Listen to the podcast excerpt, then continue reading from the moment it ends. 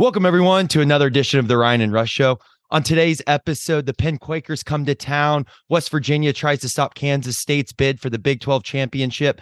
And Jay Kuntz and I have a bet. All ahead on the Ryan and Rush Show.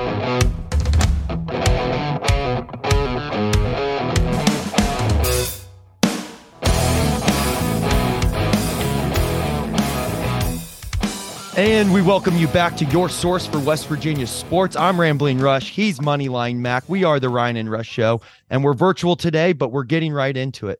Ryan, the Penn State Quakers, or the Quackers as you like to call them, come to town tonight. Ivy League school, a good Ivy League school, actually, are projected to win the Ivy League this year.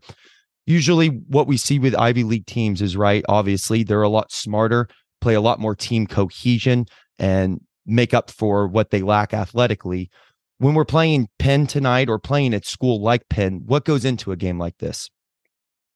So, in terms of football, think of like Army, Navy, Air Force, a triple option. They play a different brand of basketball. For basketball, when we played Richmond a couple years ago, they play a similar style with their Princeton offense. So, it is something unique that you're not going to see the rest of the year with their offense and the preparation that goes into it. But Hugs has traditionally had really good success against the Princeton offense because of the way his defense is structured.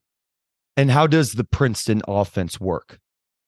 So they run everything through the they call it the elbow, the high po- high mm-hmm. post area where they got to throw the ball to their big man and basically their big man's basically like a point forward or point guard whatever term you want to use and that sets up back cuts, uh, flare screens and st- different terms like that that are that are tricky to guard if you let them throw the ball to where they want to throw the ball and dictate where they want to go, then they're hard to guard. But the beautiful thing about Hugs' defense and why he's had success against Richmond and then all the way back to the Big East days against Georgetown when John Thompson was there running the Princeton offense is Hugs' defense takes away what you want to do and he's going to keep the ball at the high post so that kind of just forces Penn into doing more ball screens, which they're not accustomed to doing as much um, in their comfort areas.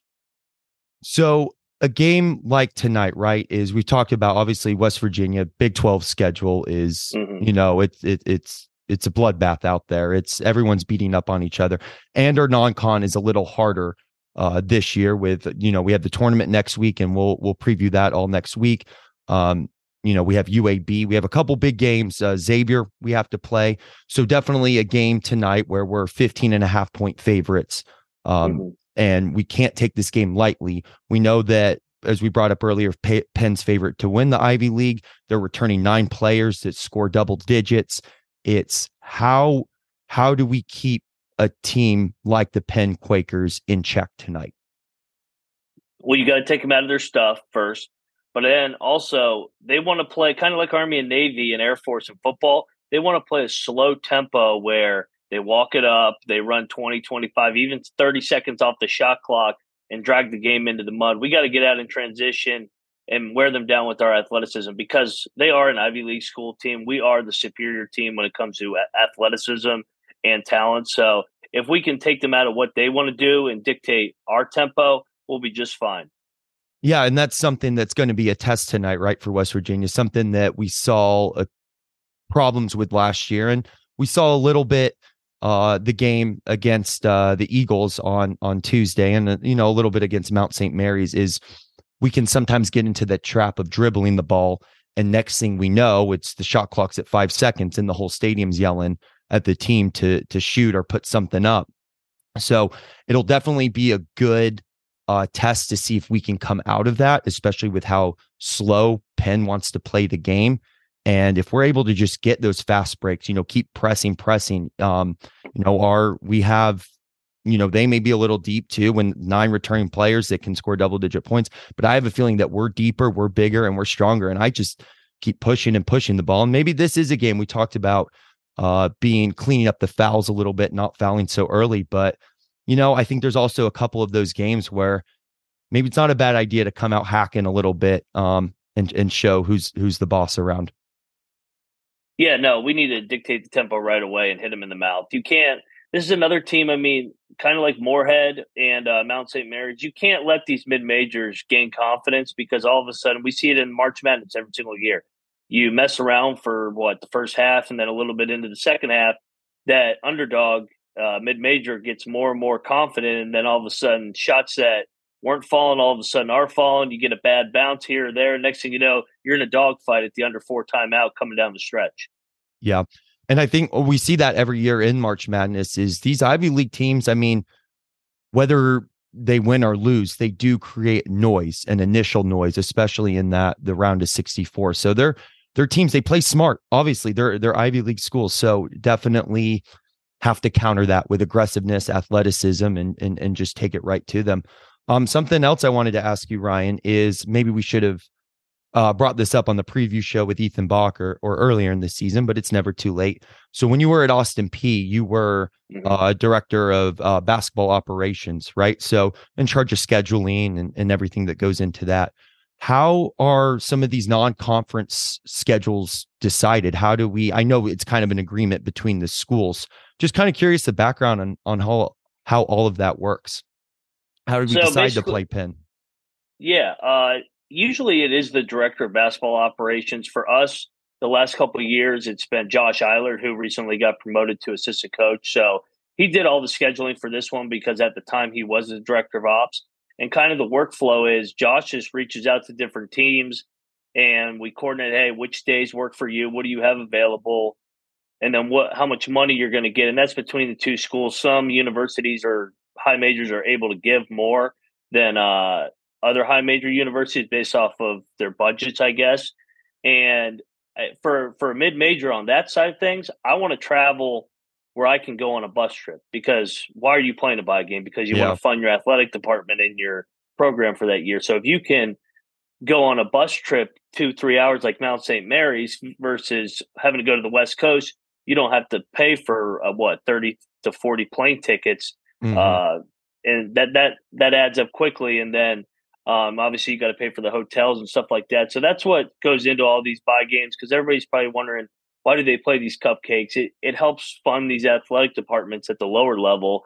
And I mean, for West Virginia, you play an 18 game gauntlet plus a PK uh, Legacy tournament coming up, and the SEC uh, Big East Challenge and the or sorry, the Big 12 Big East Challenge, and then the SEC Challenge as well. So you got to have a couple games where you can get the younger guys some reps so that they can keep developing rather than just playing practice. Makes sense. No, I, yeah. I appreciate those insights. Um, going to to wrapping this up is the we've already talked about being aggressive and, and everything that goes into that. What are your three keys to victory tonight against the Penn Quakers? So number one, defensive discipline. I touch on it. This is a different opponent. We're not going to see this offense the rest of the year. It's unique. Uh, luckily, it's not a one day prep, so it's multiple days. So defensive discipline, keep the ball out of the high post, dictate where they are going to run their offense from, not where they want to run their offense from.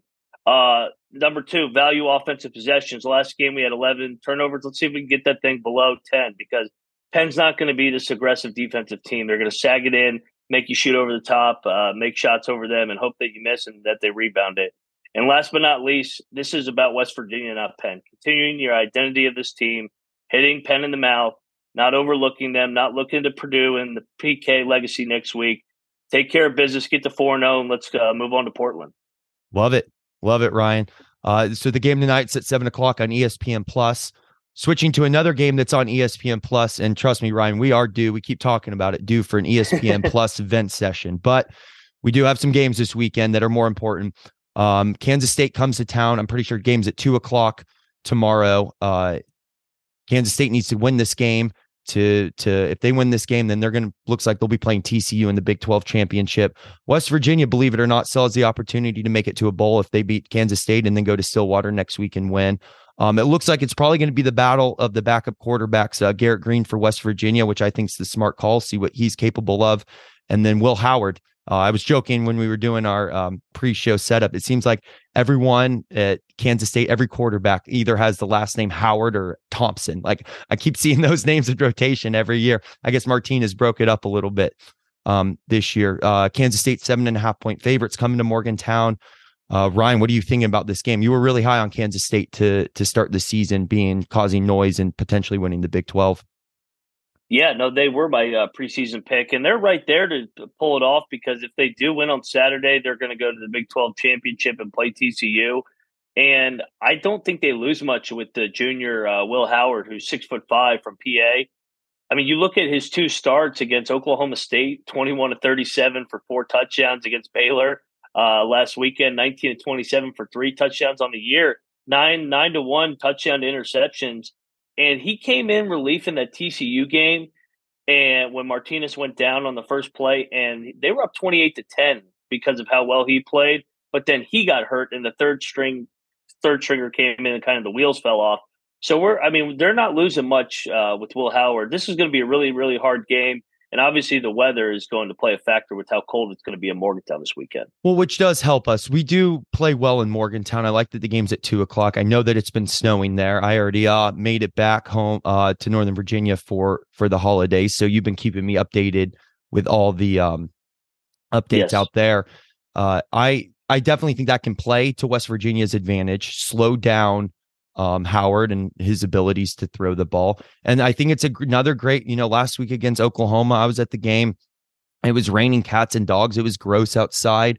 Uh, you know, Oklahoma comes up here. I know Kansas State, they're used to cold weather, they're used to bad weather, but this is a game where Garrett Greene helps you out again and really establishing that run and really keeping the defense on their heels and being like, are they going to throw or are they going to pass? And I think with him having that that dual option, that that just being able to be so multidimensional, um, it, it really shows that we need to see what he's capable of these last two games. And it shows, hey, you know, we know not to look ahead to Oklahoma State, but we know that that they got their backup quarterback too, Gundy Sons playing, and they've definitely kind of fall from grace. If if we can figure out a way to squeak this game out, is I really calling crazy. It was all doom and gloom, and you know, Morgantown here a couple weeks ago. I guess it's kind of still been that way, especially with Shane Lyons going out. But I think we have a shot here. We just we got to come out firing. Garrett Greene has to look and keep that energy he had last week and just really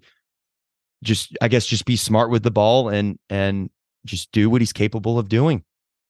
Yeah, and Neal Brown is two and one against K State in his three years. So this is, I mean, this is a must win for both teams. So I'm looking forward to watching this one you already touched on it with us. Got to have the last two just to get to a bowl and be bowl eligible. And K State's got to win just to uh, get to Dallas and get their rematch with TCU. I like it. So definitely a good game tomorrow, uh, two o'clock on on the good old ESPN Plus. Uh, looking forward to that vent session down the road. Maybe it works out for us this weekend. Uh, I'm not counting on it, but this this whole streaming with with sports games, we saw it last night with Prime. It's just it's just not fun. Um, but no, anyway, good.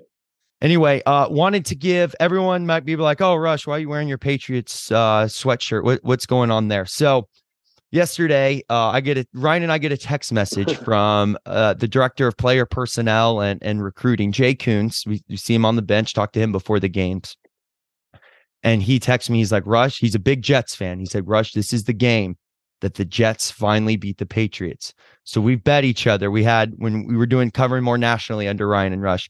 Uh, when last time the Patriots played the Jets, I said if the Patriots lost, I would shave my beard. So if the Jets win next week, you will see Jay Kuntz. Well, it'll be the week after with Thanksgiving. Shaving my beard. I'll be shaving Jay Kuntz's beard if if the Patriots win. So a little uh a little spiciness for for your Sunday as well as we go into this Friday, Saturday, and Sunday slate with all these games coming up. So should be fun, Ryan. We'll, we'll we'll see what happens. Hopefully, Belichick does this thing, and, and the Patriots hold on. And I have a feeling all the Steelers fans that are watching us right now are saying, "Rush, you're going down. We're we're sick of the Patriots." So, not surprised. it's us against the world. I'm I'm, I'm used to it. So, should should hopefully be some com- fun content here in a couple weeks.